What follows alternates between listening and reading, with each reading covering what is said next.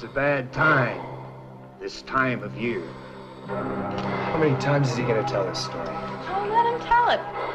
I love fairy tales. This ain't no fairy tale, little girl. If you don't take it seriously, you're a fool!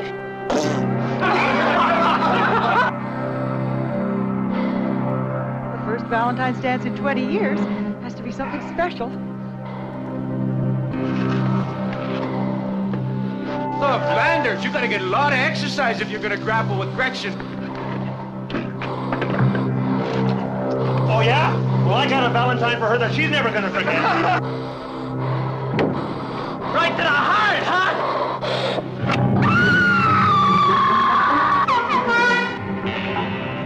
In this town on Valentine's Day, everybody loses their heart. Roses are red, violets are blue. One is dead, and so are you. It can't be happening again. It can't be happening again. What's going on over in Valentine Bluffs? It looks like Harry Warden's back in town. It happened once. It happened twice. Cancel the dance or it'll happen thrice.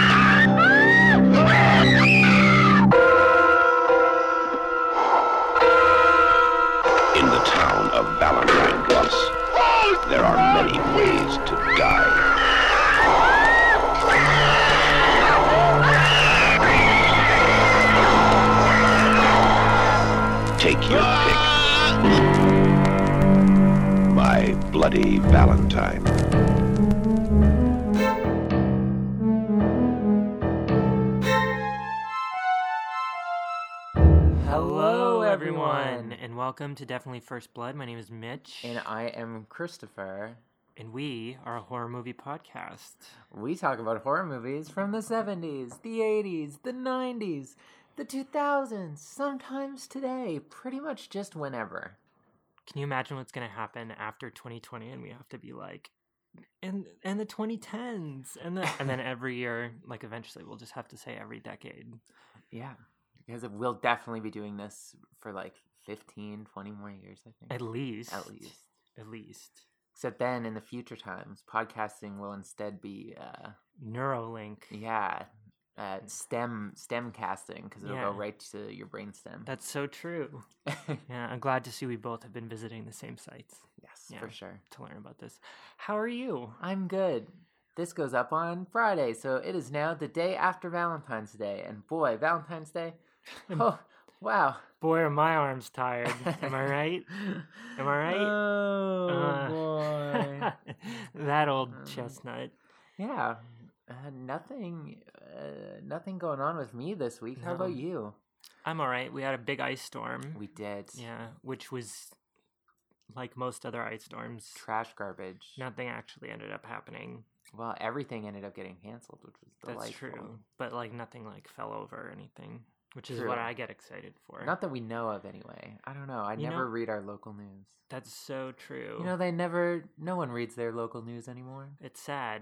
I mean, our local news is so well done, well produced. Anyway, some horror stuff did happen this week.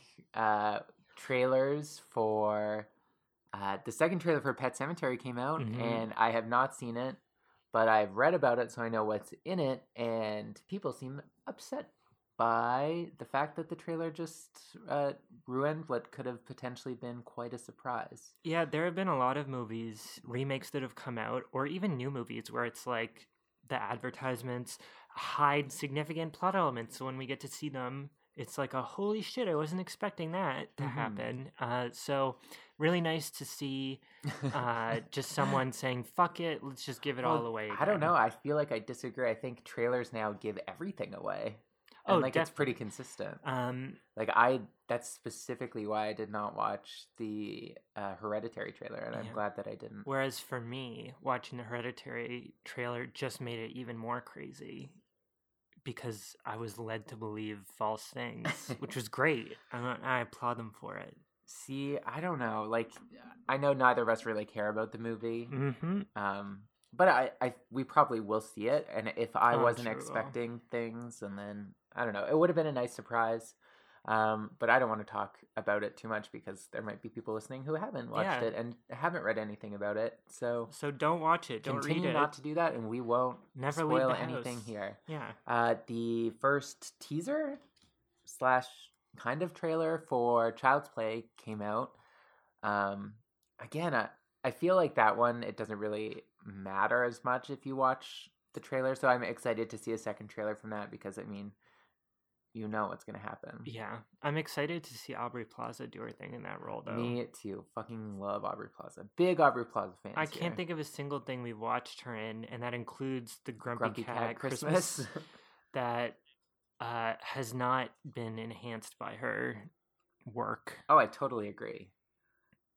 Yeah. If you haven't seen Grumpy Cat Christmas, don't bother. no, don't wait until next year. Download it now. It was a what was a lifetime original movie. Yeah, I'm pretty sure most people know about it. Oh, I do did- they? uh, Yeah, I think it came out like six years ago now.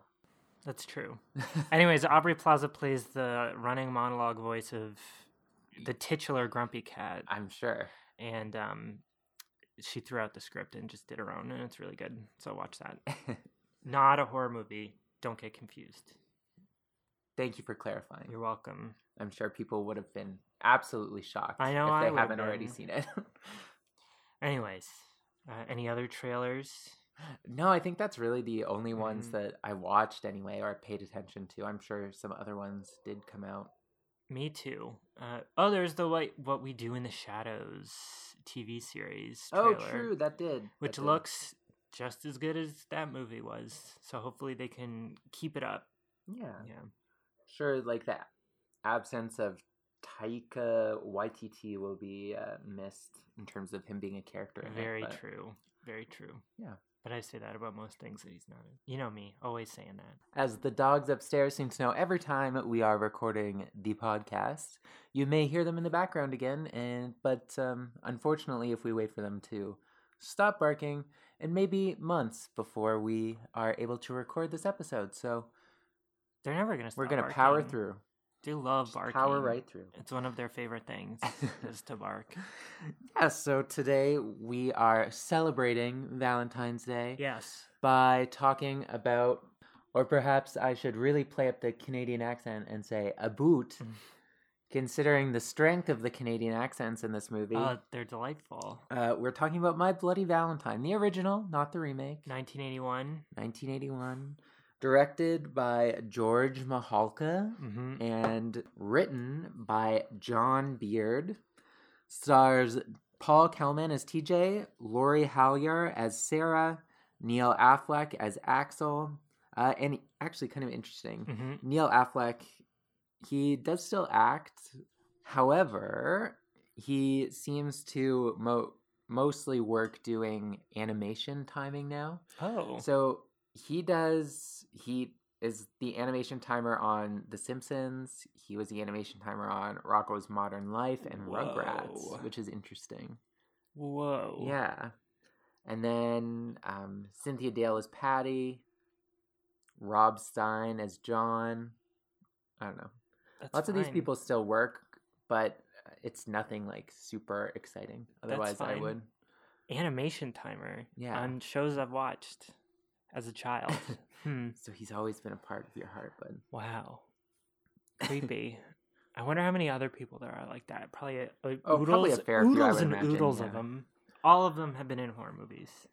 I Yeah. mean, it's a good starting point for a lot of actors and stuff, people getting Apparently into the industry. So, Apparently especially so. around this time when people were throwing money behind it so willy nilly because they were so successful. Yeah, financially speaking.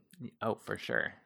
So, uh, shall we get into the plot? Yeah, let's do it. Uh, we start at some awesome Dutch angles, and there are two miners walking through the mine in their little miner outfits. they both have big ass pickaxes. they make their way through the place until they find a sexy locale. Yeah. Then one strips down and she's a woman. What? A woman in the mine? Oh my She's god. got very intense blue green eyeshadow, Mhm. a heart tattoo on her chest, right above where her heart might be. She starts caressing the other miner, but he doesn't want her to take his mask off. So yeah, groping intensifies. groping that mask. He pushes her back onto the pickaxe, and it sticks right through her heart. And she dies. heart. Oh, both hearts. Yeah, her real heart, her boob, and Mhm. the heart tattoo. Cut to title screen.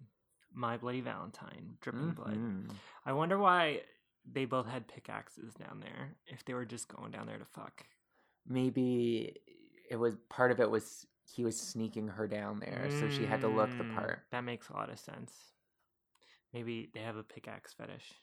Maybe. Who knows? Anyway, she's dead. I, I'm assuming. Uh, and then the next, I don't know, next scene, a uh, bunch of lads in the mine Yeah, coal faced young dudes finishing up for the day, razzing each other. tussling each other topless while showering, talking about dick size and Playing- banging their girlfriends on Saturday night. playing grab ass. Hey! Enjoy your warm up? Yeah, real cool. Why do you guys wait? Look, Flanders, you gotta get a lot of exercise if you're gonna grapple with Gretchen there. Oh, yeah? Well, I got a Valentine for her that she's never gonna forget. right to the heart, huh?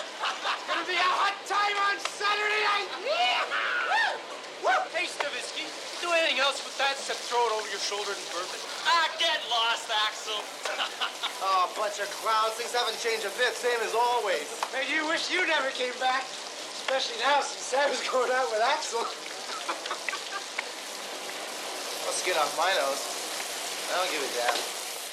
You know that whole thing uh, i love this shower room uh, because you take off your clothes and you just tie them to a string and they just go into the ceiling Mhm. you don't have to worry about them anymore it's perfect uh, the guys are TJ, Mhm.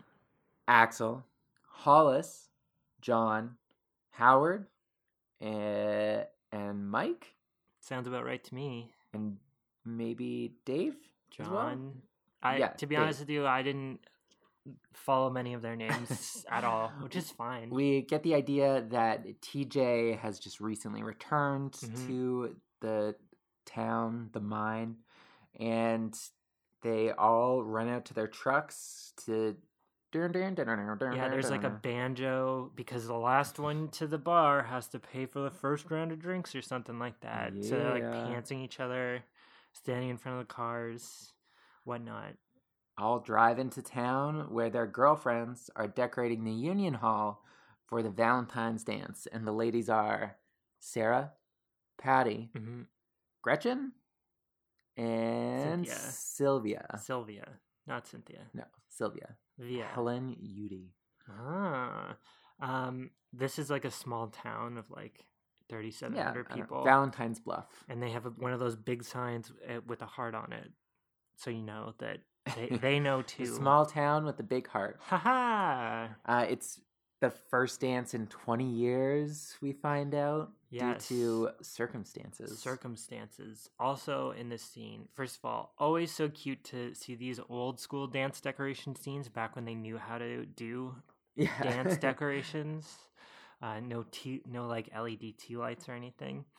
And something I noticed, so when Sarah goes to Axel, Yeah. he lifts her up by her face. No, that's uh, Sylvia and John. Sylvia and John. Okay, it was a misdirection. then. It's well, it, it echoes how she dies later, right? yes, I, that's what I point. yeah, Sarah's the, like the main character, Okay, and Axel is like the main guy, other than TJ. I must have just gotten them confused. But yeah, I noticed because I was like, wow, I've um never thought to pick someone up by their face before. It's because she's so little. She is very little. She's very small. Uh, the mayor, who is also TJ's dad and Mhm. the owner of Hanniger Mine, A busy man. comes in and shits all over the kids. You're supposed to be decorating the hall, not each other, Yeah. because Howard gets paint all over him. And or pretends to be murdered or. Ah. ah. Um, and then TJ is mad to see his dad. Where you going, son? I always go this time of day. For another beer and a real good nose pick. He goes where he goes all the time to the bar. I, I love the mayor's line. He's my son, and he'll work in the mine. Arr. He lo- he loves that mine. I guess. So he leaves, and the mayor leaves. Uh, the police chief Newby, who's also Mhm. there. Uh, Howard runs out with a Valentine's box Yeah. that I guess someone had just left there. Oh, Mayor, someone left this for you. and a lot of this random leaving of boxes where Mm. no one knows who left it. Very mysterious. And then when the mayor's driving with the sheriff, he reads the poem Mhm. attached to this heart box with the beautiful poem. From the heart comes a warning filled with bloody good cheer. Remember what happened as the 14th draws near. And when he opens it, uh, there's not candy inside. There's a human heart. Presumably from our opening victim. Yeah. Uh, and the sheriff and the mayor are not happy to see this. And there's very little blood in this heart, Mm-hmm. whereas the later gifts are quite bloody. Yeah, maybe he's been saving it f- for just this occasion. Who knows?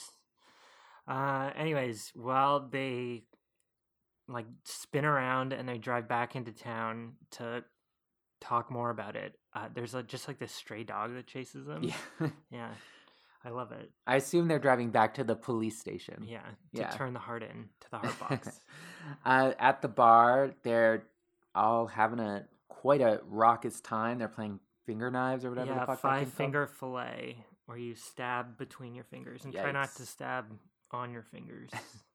While Happy the bartender tells the story of Harry Warden to them. I know what I'm talking about. I'm telling you now. This town is accursed. Now, it started 20 years ago. It was the night of the Valentine's Day dance at the Union Hall. The biggest event of the year. It had been a tradition for over a hundred years. Everybody was there except for seven miners who were out at the Hanniger mine. Five of them still down below. Two supervisors were waiting for the men to come up. Anxious to get to the party, they left before the men were safely out, failing to check the methane gas levels in the tunnels down below.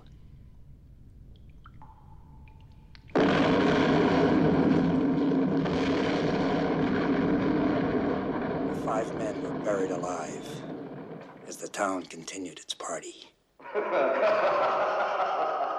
For six weeks, we dug round the clock to try to save them. After we broke through, one man was found alive. I was the one who found.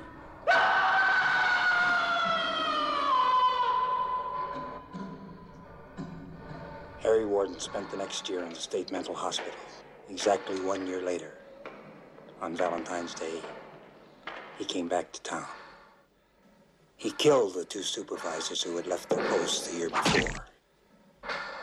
Then he cut out their hearts and stuffed them into heart-shaped candy boxes. That night at the dance, we found the boxes, blood dripping out the sides.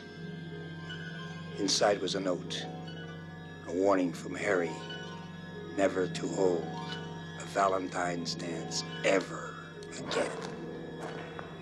Every February 14th, Harry comes back to town. His pickaxe stained with blood, waiting in the shadows of the Hanniger mine, just for someone to kill, should they not heed his warning.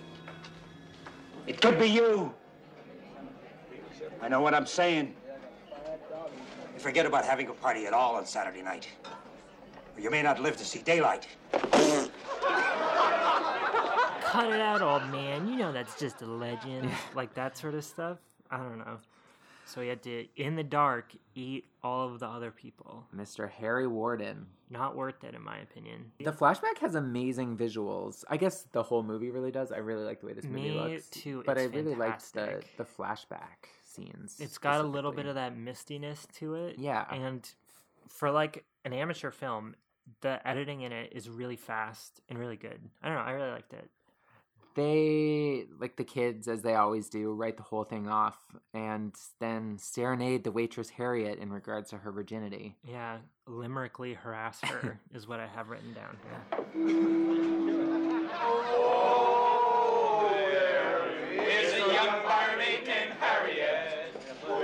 never been robbed her chariot. Oh, try as she may, this girl can't get. Valentine virgin named Harriet. Sarah takes her leave from the main group to go talk with TJ under the guise of putting a song on the jukebox. Mhm. And I don't even remember what she says, but it's basically like, uh, "This is your fault. You should accept things the way they are." Yeah, I think that's a very reasonable thing to say. She's like, why can't you just accept things the way that they are? Because I don't. Yeah. What if I don't like things the way that they are? What a what a wiener. He's a big wiener. uh, he brushes her off. He isn't really into it. He's very gruff with her, and He's a grumpy man. yeah. The cop and the mayor go to the medical examiner or the mortician or something. Something like that. Uh, with a heart, they try and reach the mental institution where Warden was staying, I guess. Mhm. They never really explained that he was re-caught after leaving that ominous warning or anything. Oh yeah, true. But it doesn't really Because you would think, yeah, that's so true. Um, But there's no answer or whatever. the coroner's like, this heart belonged to a 30 year old woman, which, I mean, I guess it's written right on the heart, but very convenient.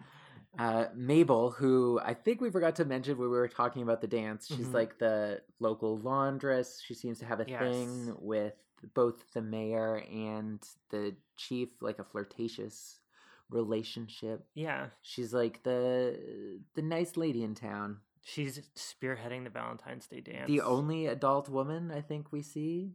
Yeah. Uh, Well, I mean they're all adults, but I mean like the like older woman. mhm. And she's so she's in charge of the dance. She's been decorating the whole town, and it looks pretty amazing for a one woman production. Absolutely. She does a fantastic job. She's very excited about everything. Mhm. Um, and she's working at her laundromat, which is also decked out. Amazing colors so in the cute. laundromat. It's red and white and teal. I don't know. All of the colors in this movie are really great. This movie looks fantastic, especially in like the Blu-ray quality. Yeah. I mean, even though the like scenes that were cut and edited in obviously aren't As well they weren't like colored or Mhm. anything it's just like they found the actual film and they spliced it in which is totally fine because it doesn't really bother me no, not at, all. And I, it's sort of like a it's like an effect insaniac vision. Yeah. Like, oh my god, look at all this blood. Look at all this sort of stuff. Like that sort of. I, I don't know. I like it.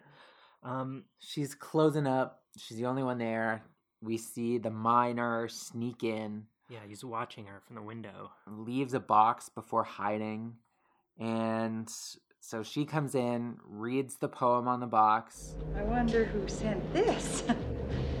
Jake? oh. Roses are red, violets are blue. One is dead, and so are you?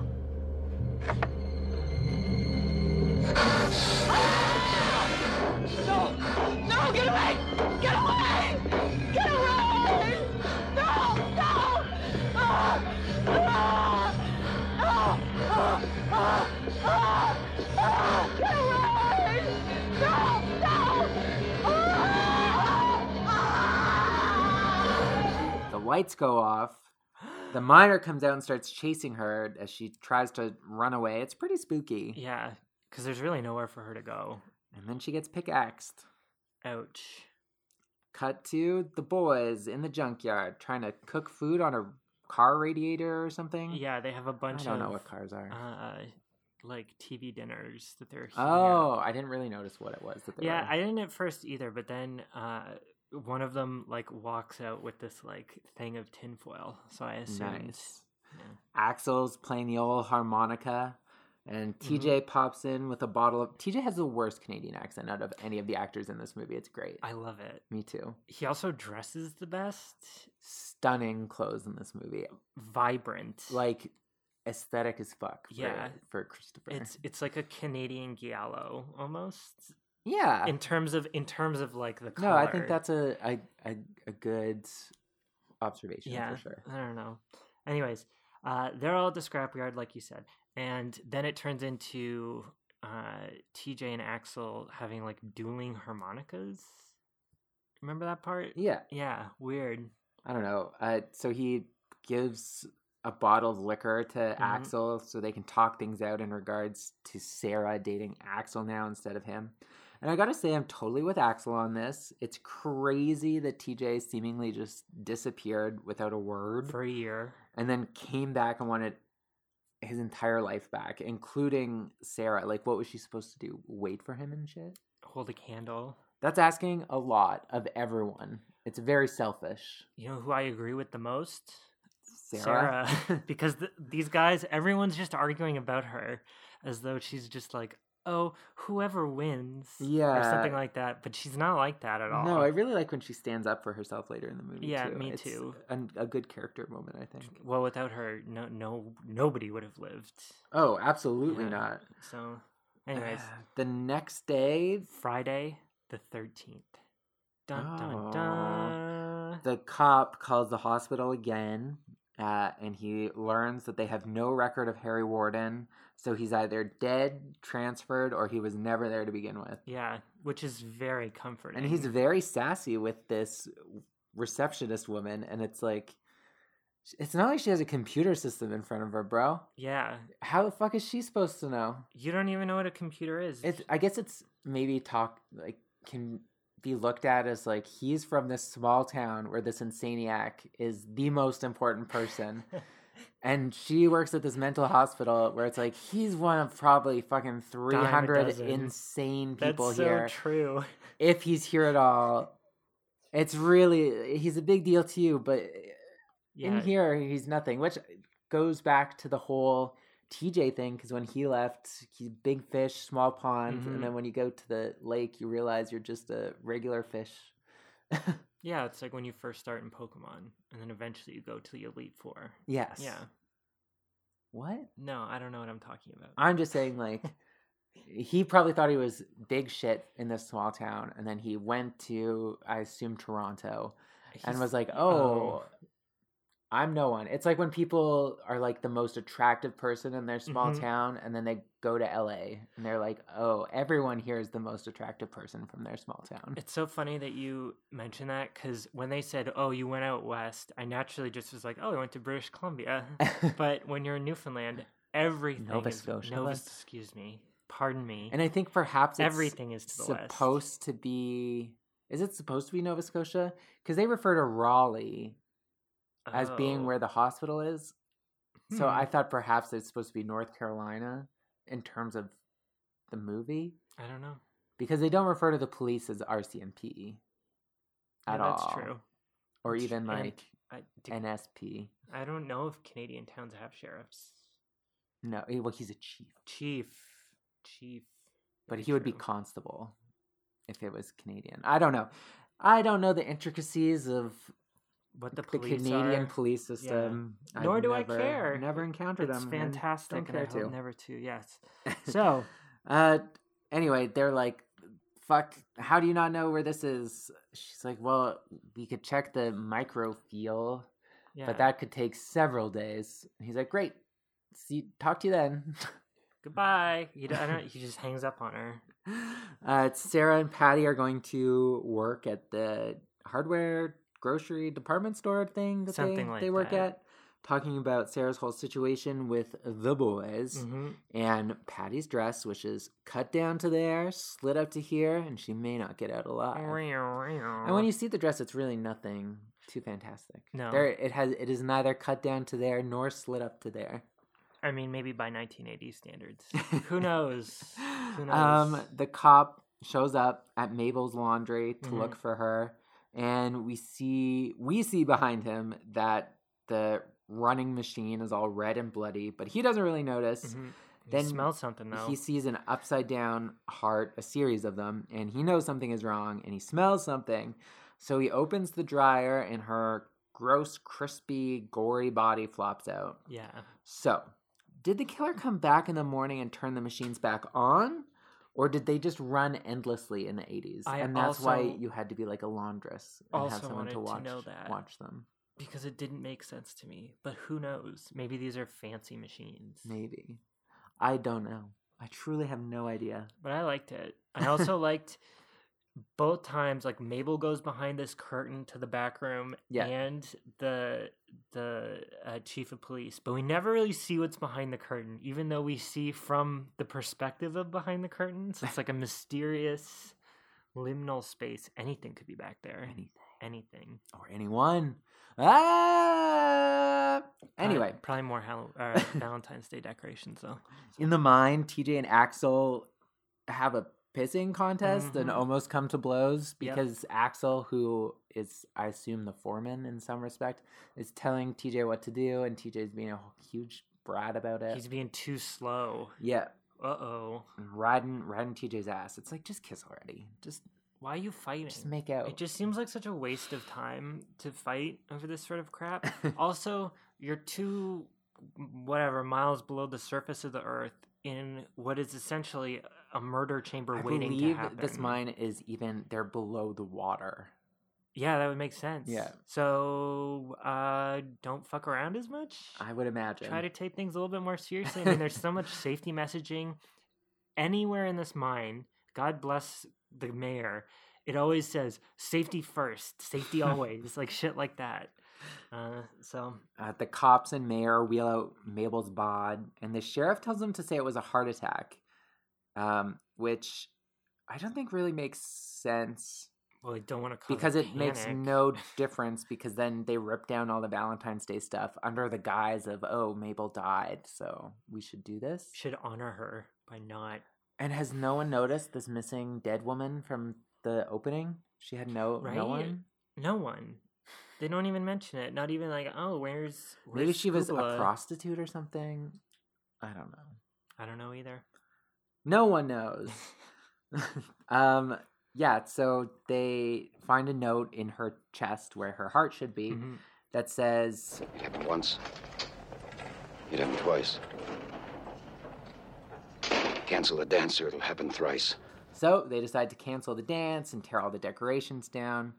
They're really bummed out about it at the Union Hall and they question the sheriff's reasoning, logically so, because he's like, well, Mabel's dead. We don't think it's appropriate. They're like, Mabel did all of this. She would have wanted this to happen. And the chief is like, no parties. No parties either. Period. End of the you adult people, I could control everything. Everything you Ah. do. Um, they finish up at the mine for the day, and TJ's all clean and spiffy, while the rest of them are still dirty and chewing tobacco. Axel's pissed.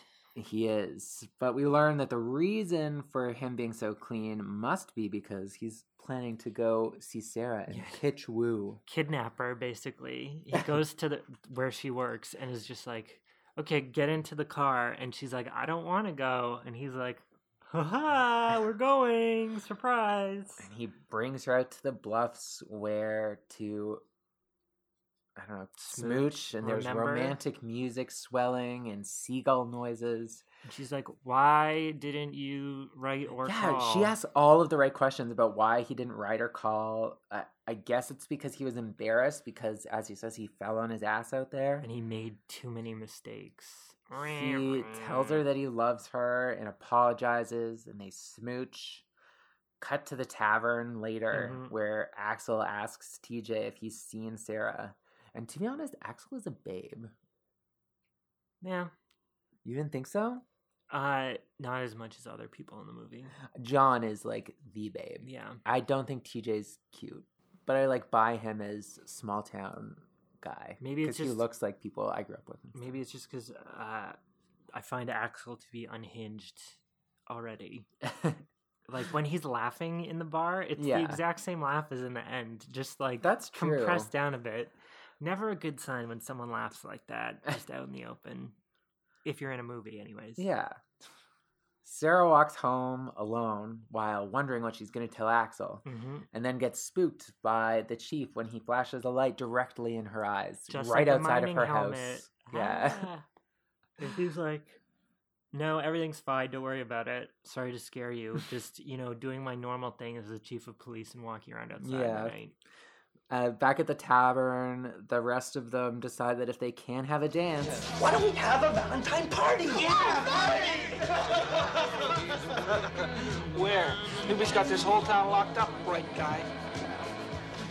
How about my father's mine, huh? RTJ, are you crazy? Come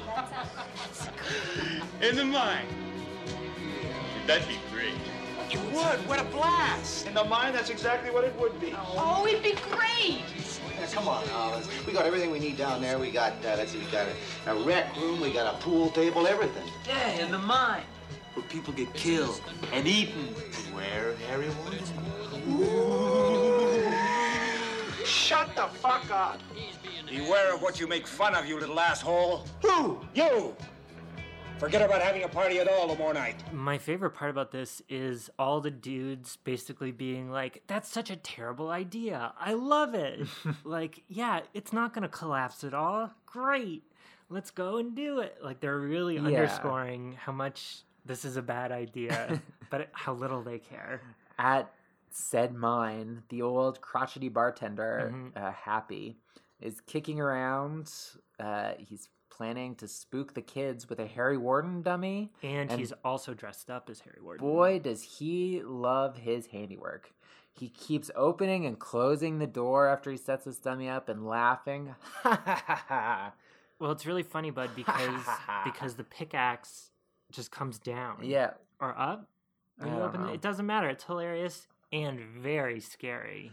So he goes to walk away, but then he decides to do it one last time. last taste. And then he really gets his shit fucked up amazingly. He gets like a under the chin pickaxe up through the orbital socket that pushes his little eye out. Yeah, it's great. It's really gruesome and grisly, and I loved the special effects work. hmm So do you do you think since he's dead, one of the people from uh, this current day disaster will be the one to take over the bar to tell the stories to scare all the kids?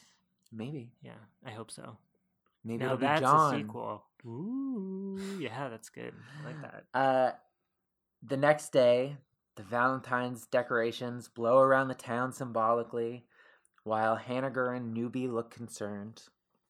Uh, the youths invade the mine mess hall and toss food at, food at each yeah, other. back and forth for no reason. all looking very cute too. hmm Mike, uh, sorry, TJ's got a fancy little kerchief on, Yeah, cute little little bandana tied around his neck. his shirt gets know, more and more open cute. as the movie goes on.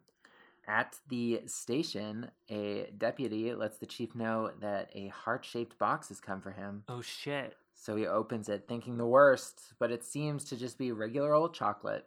And it's from Mabel. Yeah. so sad. Very sad. is because she didn't do anything wrong. No. She loved too hard. the party is getting Mm-hmm. wild. Everyone's pairing off. John and Sylvia sneak off. Uh, the bartender, Harriet, and Mike, one of the other dudes, uh, play pool. Mhm. It's all cute. One of the dudes, Dave, I think. Mr. Leather Jacket and Tie. Yeah, who's got a baby face. Yes. I guess he's from a bunch of hockey, French hockey movies around Oh. this time. Weird. Yes. I love it. And he continues to reprise the role in TV series based on it and stuff. Whoa. Yeah. I can't remember what it's called. Whoa, really? Yeah. That's wild. so he goes to the kitchen to get some food, and then he gets his voice his voice. His face boiled in hot dog water. yeah, I also wrote down boiling hot dog. water. Totally wildly boiling, unsupervised. Hot dogs take like two seconds to cook. Aren't aren't most of them like already cooked? And also, it is to insane to boil hot dogs. No offense out there, guys. They're so much better if you bake them. But then you don't have that hot dog water. Gross. Mm. Just a little cup of that at night before bed. Mm. Mm-mm. Ugh, you're gonna make me throw up. Delicious. Sorry. Really good effects.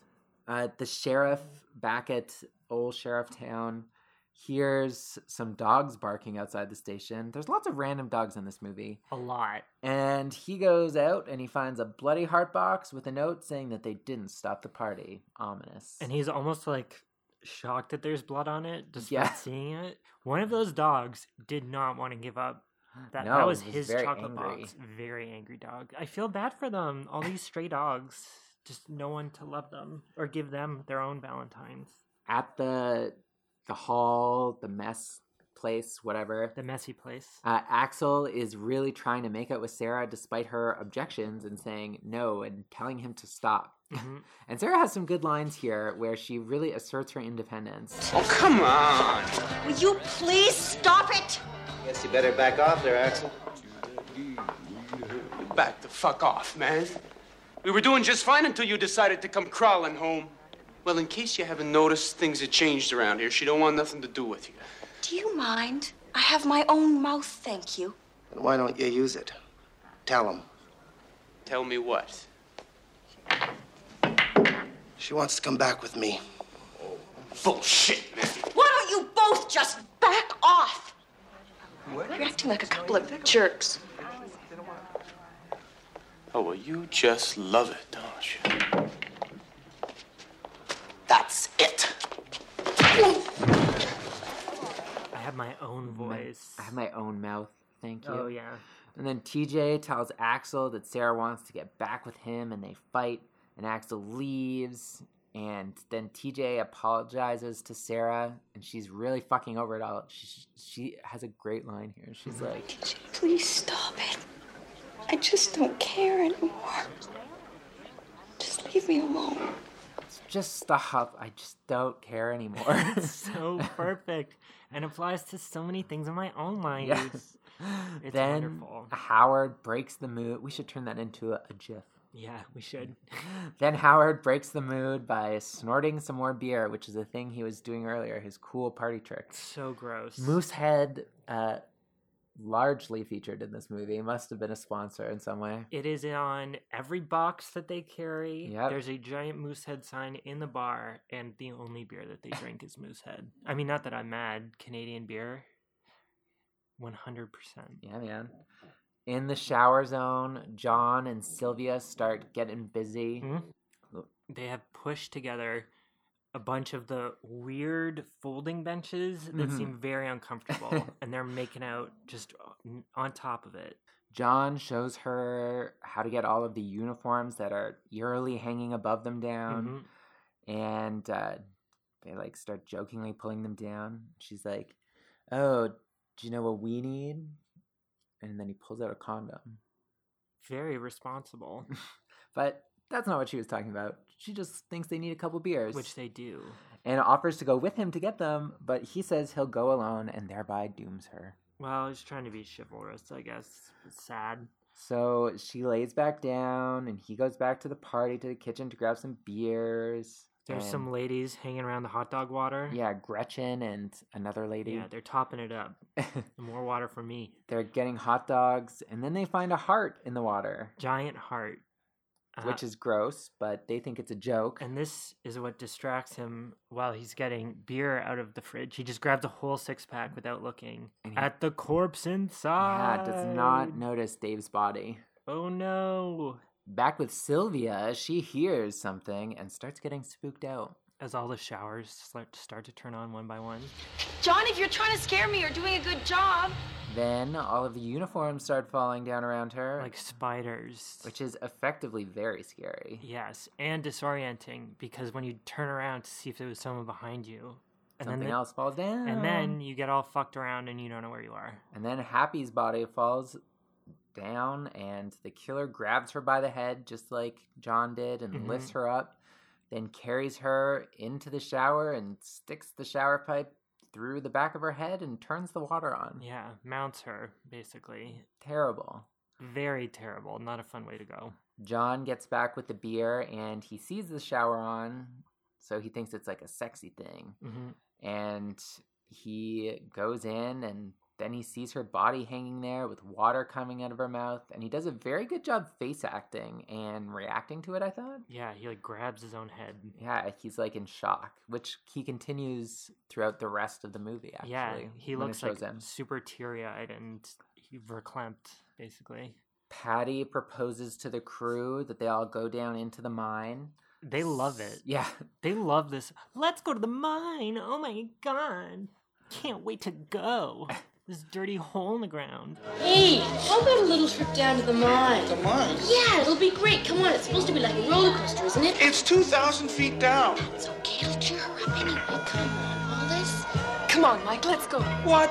Hey, Hollis, you going down to the mine? Well. Come on, come on. Come on, Hollis, let it be chicken. Chicken? Hey, why don't we go down to the mine? All right, one quick ride down and then right back up. Hey, What about gear? Yeah, get that six pack. So Hollis, Patty, Sarah, Howard, Mike, and Harriet all head out to go down despite TJ's ob- objections of no women in the mine. But he immediately gives up. Yeah, he really does not try very hard at all to get them to stop. No. Even though this is on top of a terrible idea, another terrible idea. like, hey, uh, we're already on this active work site. Uh, let's go to the most active and most dangerous portion of that work site while we're drunk and just dick around. I don't know. I feel like such a stick in the mud now that I'm like, ah, why aren't you being safe? I just feel like I would not want to be involved in a mining accident. I know that's intentional though by the director. Like that's part of the commentary is that they're Ah. disobeying the safety, and that's Oh. why they die and stuff. Well, that's interesting. Yeah. I always love a good OSHA message embedded into a horror movie. OSHA. Occupational health and Ah, safety gotcha. advisory, or something like that. Yeah. Anyways, uh, Yeah, so they like Patty is despite this being her idea, she's instantly afraid of the mine. She's Mhm. like, "Can you believe we're doing this?" it's so dark. they uh, get down to the bottom, and Howard thinks he sees something, but he just ignores it, and they start exploring. Harriet and Mike break away from the crowd to go bone down, and Mike looks like so many dudes I've seen IRL. Like so many guys Can I be honest with you? I thought he was pretty handsome. He had was. a giant nose. did. Yeah. He's like standard uh, Canadian hockey bro number five. Yeah. Something like that. Definitely. Not the main one with the long hair, but one of the auxiliary ones that uh, doesn't grow his hair long because of church. I or guess. I don't know. I don't know. Surface side, they found Dave's body in the fridge, Mhm. and it's at the exact like Gretchen is freaking out. It's Mhm. at the exact time that John comes in to say that Sylvia is dead, and he is truly distraught. Cannot talk at all. He like can't function. Uh, Axel says Harry Warden's back and tells them all to leave. Somebody's killed her. It's Harry Warden. He's here. Everybody, get the fuck out. Go, go, go. Which everyone does immediately. Yeah, they all drive off, and then TJ tells them that Sarah's down in the mine, and uh, the two of them get kitted up. And the and- phone's to go been down there. cut. What?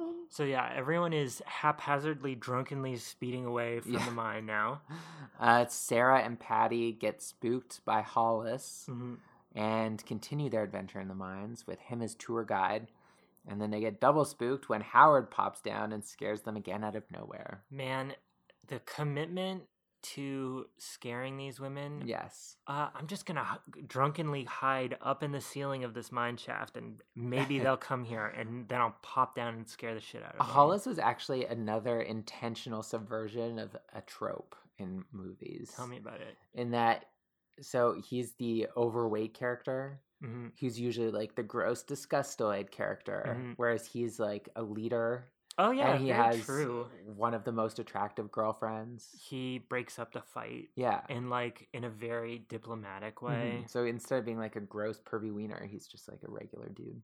Yeah, Which was an intentional thing, I guess. And then he also like when they're in the junkyard making TV dinners, he's also the one to come and be like, "Hey, yeah, he's a, just a good guy. good catch. I hadn't thought of it that way. I like it. we see that the miner is watching them and he watches them leave and harriet and mike are just getting down to business the miner starts walking the shaft and smashing out lights as he goes Very creepy sound with the pickaxe too. So it's like, the quad decide to go get mike and harriet and Mhm. leave so they try and go do that um elsewhere in valentine's bluffs john, john gretchen and Tommy. tommy Yeah, it's Tommy because the sheriff says his name. Tommy Whitcomb, because his jacket also has his last name Oh on it. yeah, but so Tommy is fucking peeling down Yeah. the street. He's fishtailing all over the place. I haven't seen driving that crazy in a, like legitimately bad in a while in a movie.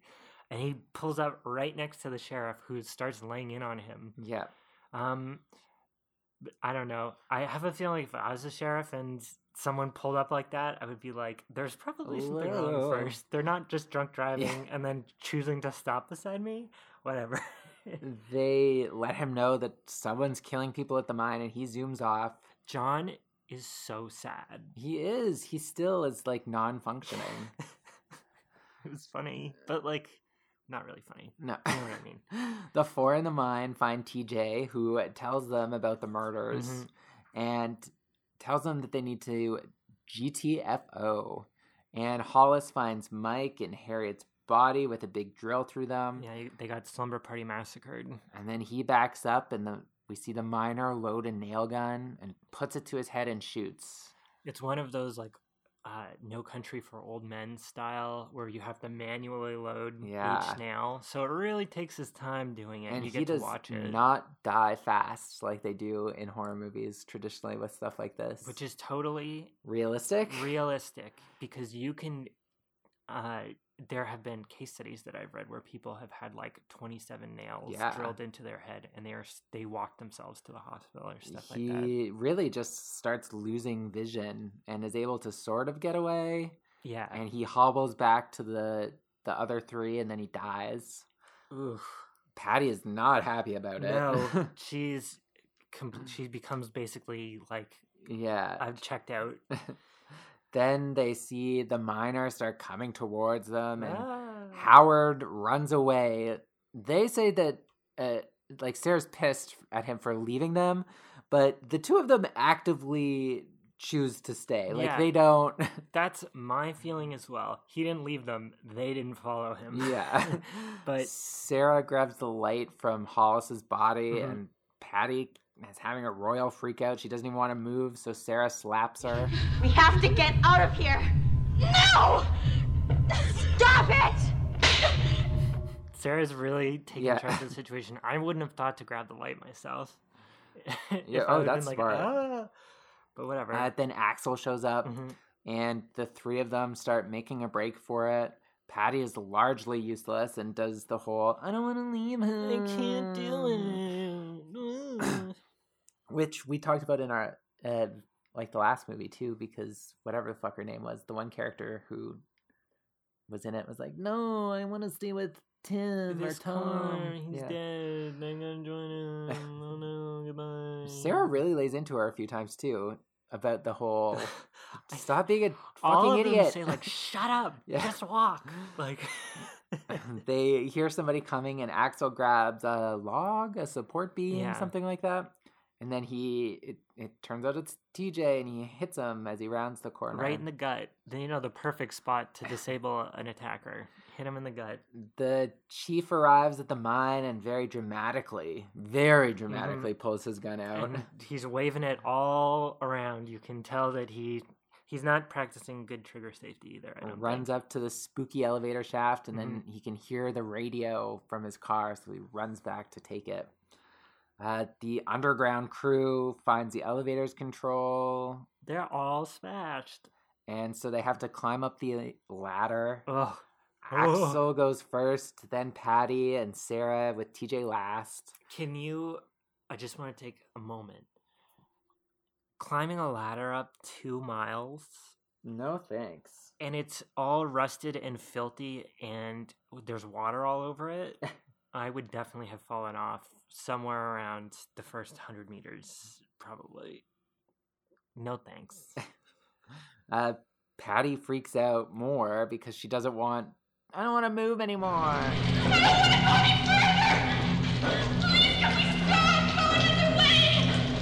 There's no other way! Now move it, damn it! Ladder's too scary. or And Sarah yells at her again. So they tell Axel to go slower because of Patty's incompetence, uh, to the point where Sarah literally has to like cradle her from behind. Yeah, like a I don't even know what you would call that. Like a koala Yeah. almost on her back, sort of. And then Howard's body falls down and gets beheaded by the weight, which was a nice touch. I like that a lot too. And at the perfect height to splatter both women in his juices. Yep. So that sort of puts a kibosh in the latter plan. Yeah, so they go back down, which is an odd choice, but a choice nonetheless. And it's not like there's more people to throw down on them. They decide they have to go for the wheel cars, and Axel knows a shortcut. Of course he does.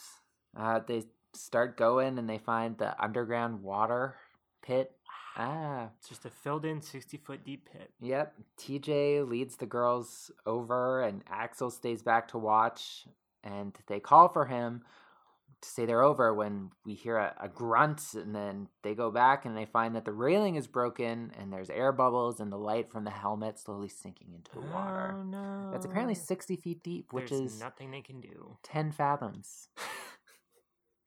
it's a fact we learned recently. Yes, it is. A 10 fathom is six feet. It sounds so much more intense when you yeah. put it in fathoms.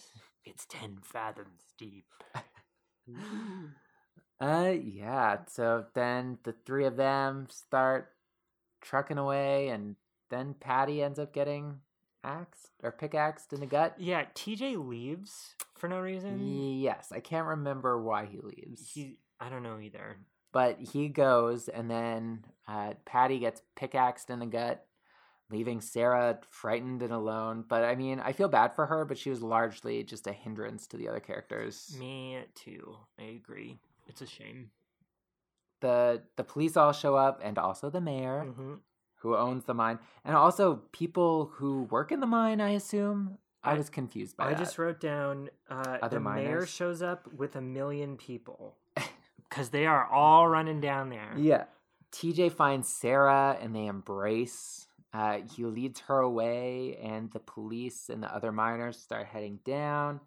Um, the miner shows up and ominously threatens Sarah and TJ with the, the weapon, and they Ah, They jump on the cars and start heading topside while he walks on top of the cars after them, like sort of like a train chase, I yeah, guess. very slow train chase, moving at slightly faster than walking speeds.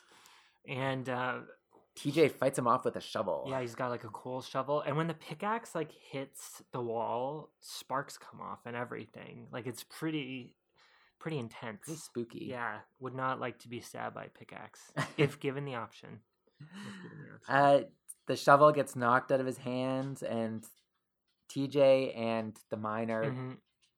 roll off the, the carts.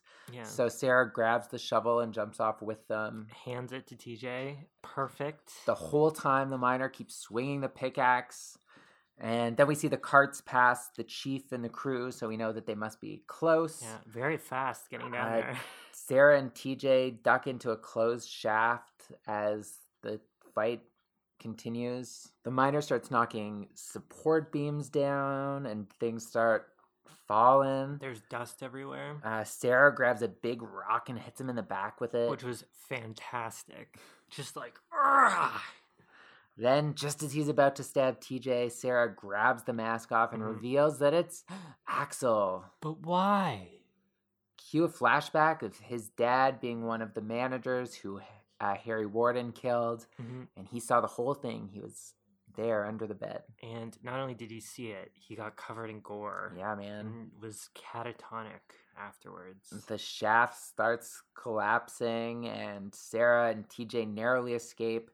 The rest of everybody finally gets Mhm. there. Um, the chief says that Harry Warden died five years ago, and TJ tells him that it was Axel. What? But why? They go into the shaft to get Axel and find his arms sticking out. hmm They say that he's still alive, so Sarah runs back to see, and his hand's like twitching, and then it grabs her when she touches his hand. And it won't let go And until. well, the reason is because he's cutting it off. Yeah, and he needs her arm to hold on to while he's doing it. So, oh, I I just assumed it was like a reflex of the the arm. Oh, I thought he was doing it intentionally to be like, I'm gonna fucking hold on to Oh. this and like crush your arm while I'm cutting my hand off, and then you'll pull it out it'll traumatize you even Yeah. more, which is exactly what happens. She should not have gone back, and it was out of character for her to do so, I think. And he starts ranting crazily and laughing. I'll be waiting in hell for you! Harry! Harry, I'm coming! This whole fucking town is going to die We're coming back, you bastards! Sarah, be my bloody Valentine. Daddy, gone away. Harry Warden made you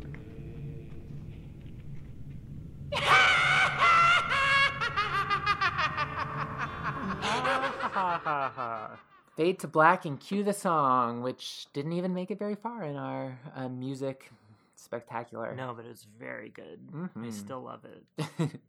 and that's it. It was a great movie. It is a great movie. I know it's. I think your favorite one, right? One Like of my favorite movie? flash slasher movies. I like. I like a lot of things about it. Um, I don't know. It's it's a classic. Uh, it it's interesting because I grew up in a town like this, Mhm. where it was like an industry based town. So I imagine it's very similar to what my town looked like in terms of 1980. Yeah. And I don't even like my dad worked in it was a paper mill in my town, Mhm. not a mine, but similar sort of thing. It's a Like paper mine. everyone worked there and stuff, so I don't know. And it all just feels so hyper Canadian that it's almost like looking through a time capsule or something. I guess a lot of these slasher movies are Canadian though. That is true. I wonder if there's anything about the Canadian psyche at this time that promoted them. I'm not sure. I'm sure we- could like look that up or something. We'll have to look into Canadian history. Yeah. Ugh. Well, it would have been like right after the FLQ stuff, right? Oh yeah, that's true. That's a really good point. Uh, for those of you who don't know, uh, Canada has a province called Quebec, uh, which is a huge portion of French speakers and almost gained independence. And the FLQ were a French terrorist organization who kidnapped people and killed them and stuff. Yeah, they were not good guys. Yeah, they were bad guys. So, uh, Six Degrees of Jamie Lee for this guy. Cynthia Dale, who played Patty, was in The Boy in Blue with Jeff Wincott, who was in Prom Night with Jamie Lee Curtis. there you go. So, pretty quick and easy one for that. I love it. Prom Night, also Canadian slasher. Mm. And the same composer, Paul Zaza, who does so many of these movies. And the writer also wrote Happy Birthday to Me. nice. Yeah. That's funny how they're all connected like that. I forget who. Oh, no, it was like a. I was reading an interview with Paul, whatever the hell his name is. Mhm. Uh, Paul Kelman, who plays TJ. And he was talking about like his career after this because the interviewer was like, Oh, did this like help your career or anything? And he was like, Well, the big difference was I started going up for lead roles. I mean, he didn't really work very much or anything, but he Mhm. was like listing his like competition at the time, and one of them was uh, in curtains, which was an interesting thing. He That was just like the one girl's boyfriend, like the the pinup girl's Oh. boyfriend. That is really interesting. Yeah, Hmm. who also had a very intense Canadian accent. Yeah, yeah. Uh, but anyway, so the whole shebang began when George Mihalka was approached by Cinepix Productions with a two movie contract and was then asked to direct a horror slasher type deal, which he presented in mid 1980. Got off to a rocky start when there was a health issue with the screenwriter. Um, so they needed a pretty fast turnaround with production because it was the time of like holiday themed slashers with all of them coming out around the same Mhm. time. So they had a pretty strict schedule so it could be released on Valentine's Day. Oh, nice. And the screenwriter was out due to this health issue. So the producers realized that there was going to be no chance that they could get the screenplay ready to shoot. So they needed to, um, like, they needed the movie to be in 12,000 theaters by February. And they were in an extra rush because they knew Halloween 2 and uh, Friday the 13th were also in development. Mhm. So by mid July, they had one page of the script. Ooh. So I, yeah, so they brought in the standby, who is John Beaird. I hope it was the first page at least. Yeah. Uh, so they brought him in from LA to start work on the story, and once it was written, they'd start looking for locations and whatnot. So while they were writing, they were doing pre production. So the director, Mihalka, would approve the mine and locations. And then he would come back with specifics about the location so they could write deaths and horror scenes to match the locations, like the shower death, because there were no shower heads, just like the pipes or Oh. the big industrial kitchen. That's actually really interesting. Yes, it is. It's like a movie written around a location. Yeah. Instead of a location created around a movie. because they had to do it all at the yeah. same time. No, that's really interesting. And in addition, they would joke that it was the deer hunter of horror movies because they were including social commentary about small working class towns Mhm. and how people were losing work around that time because it was the beginning of the Rust Belt. Yeah. So, um, filming took place between September and November of 1980 in Nova Scotia. The mine was in uh, was the Sydney Mines, which they scouted because it was a non-working mine and it was dark and spooky. So they took pictures and they took it back to the producers and got it approved. And in what is one of the most Canadian stories of all time, when they returned three weeks later for filming, they were shocked to find out that the residents of the town and the mine management had totally cleaned, painted, and fixed up the mine because they thought it was too dirty. Oh, that's so sweet. No, I Like mean it to a think thought. of. I mean, it fucked them over. I Uh, bet. Mihalka refers to it as looking like a Walt Disney set. Oh no. Good intentions, but it totally screwed the production over because they now had to spend uh, fifty thousand dollars of their budget to go over budget because they had to hire a bunch of painters and fly in scenic artists to repaint the mine again and make it look like it was old. Wow, I was wondering why they had scenic artists because they aren't like walking around outside a Mhm. whole bunch. Wow. Yeah, that sucks. Sucks. But that's funny. The production also had a lot of issues with filming and was actually one of the first movies to use a digital light reader because, as they discovered, because of the methane or gas, they were unable to use traditional lighting because they could spark and they could only use safety lamps that were 25 watts. They would have to be evacuated at least once a week due to methane gas buildup.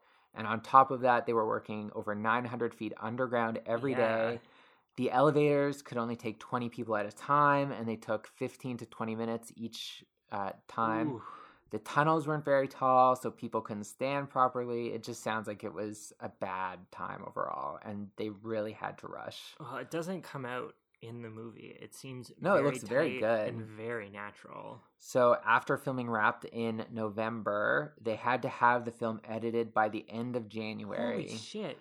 Uh, because it took three weeks for the prints. So they were basically working 18 hours a day, seven days a week to make sure that they could deliver the film on time. Uh, I also read in an interview with Paul Kelman or TJ Mhm. that they had to build a copy of the bar set to reshoot the one scene in the bar when TJ's talking to the bartender and they're telling the story of Harry Warden Mhm. Because they shot it towards the end of production and chronologically it was supposed to be at the start. Paul had gained a bunch of weight. he says he gained like 20 pounds from drinking beer. So from one scene to the next, he had a belly, and the producers hated it and they wanted it fixed. So they did. Uh, they rebuilt the the bar set somewhere else, and they had to do above the waist shots to try and fix it. wild. Yeah. I wonder what kind of beer he drank. I don't know. Moosehead Yeah, probably know. freely That's what I provided was- them. Um, after the finished editing, uh, they ran into their next snag because the MPAA was historically extremely hard on the film. Yeah. They handed in their cut and they were basically told not to even bother because they were giving it an X rating. Which is wild. So instead of like the 12,000 theaters, it could play in maybe a 100 theaters that were porn theaters. Oh, that's and awful. The yeah. MPA is a terrible organization. there was not going to be a way to show the movies, so they had to cut every death scene down to nothing, with one of them being cut out altogether. Yeah. It was a constant back and forth where they'd ask for cuts, the editors would make the cuts, and then they'd tell them they needed to cut even more frames. So this really bummed them out because the special effects in this movie are fucking fantastic. Yeah. And the goal from the get go was to create a state of the art sort of effect and really showcase it because they'd allocated a third of the budget to doing the special effects. They were doing them all in one shot to contrast other movies at the time where Mhm. they'd show the killer with the weapon and then cut to the person with the weapon in them already. So They- they wanted it where, for example, uh, like when Happy dies with the pickaxe under the chin, it was all in the same shot where the eyeball would pop out. And Yeah. yeah, so a lot of them they just wanted it to work like that. Fucking MPAA, man. I guess a lot of the harshness is attributed to the backlash after Friday the 13th came out and also because of the murder of John Lennon. So there was like a Oh. strong reaction against that in regards to violence. Ruined something else too. It was released in February of 1981 and ended up grossing 5.6 million on a budget of 2.3. I'm glad it made a profit at least. But Paramount considers it a box office disappointment because it only grossed a third of what Friday the 13th had. Well, yeah, when you cut out all the heart out of it, I can definitely understand why. But I mean, obviously, it is now considered in the horror community a Mhm. classic and it's a cult film. Depth for good reason. Yeah. I love it. It looks great. Um, it's there's those imperceptibly Canadian moments Mhm. to it. Makes me happy to watch it. Me too. I love Yeah. this movie and it's a great staple because I don't really watch it except for around Valentine's Day. So. Yeah, I think it's kind of funny. Like we have the MPAA on the one hand, this like super intense body being like shave it down, shave it down, shave it down. Whereas in Canada, the government paid for part of the film, didn't it? I would imagine It, it, it, did. it had credits for the Canadian Film Board on it Mhm.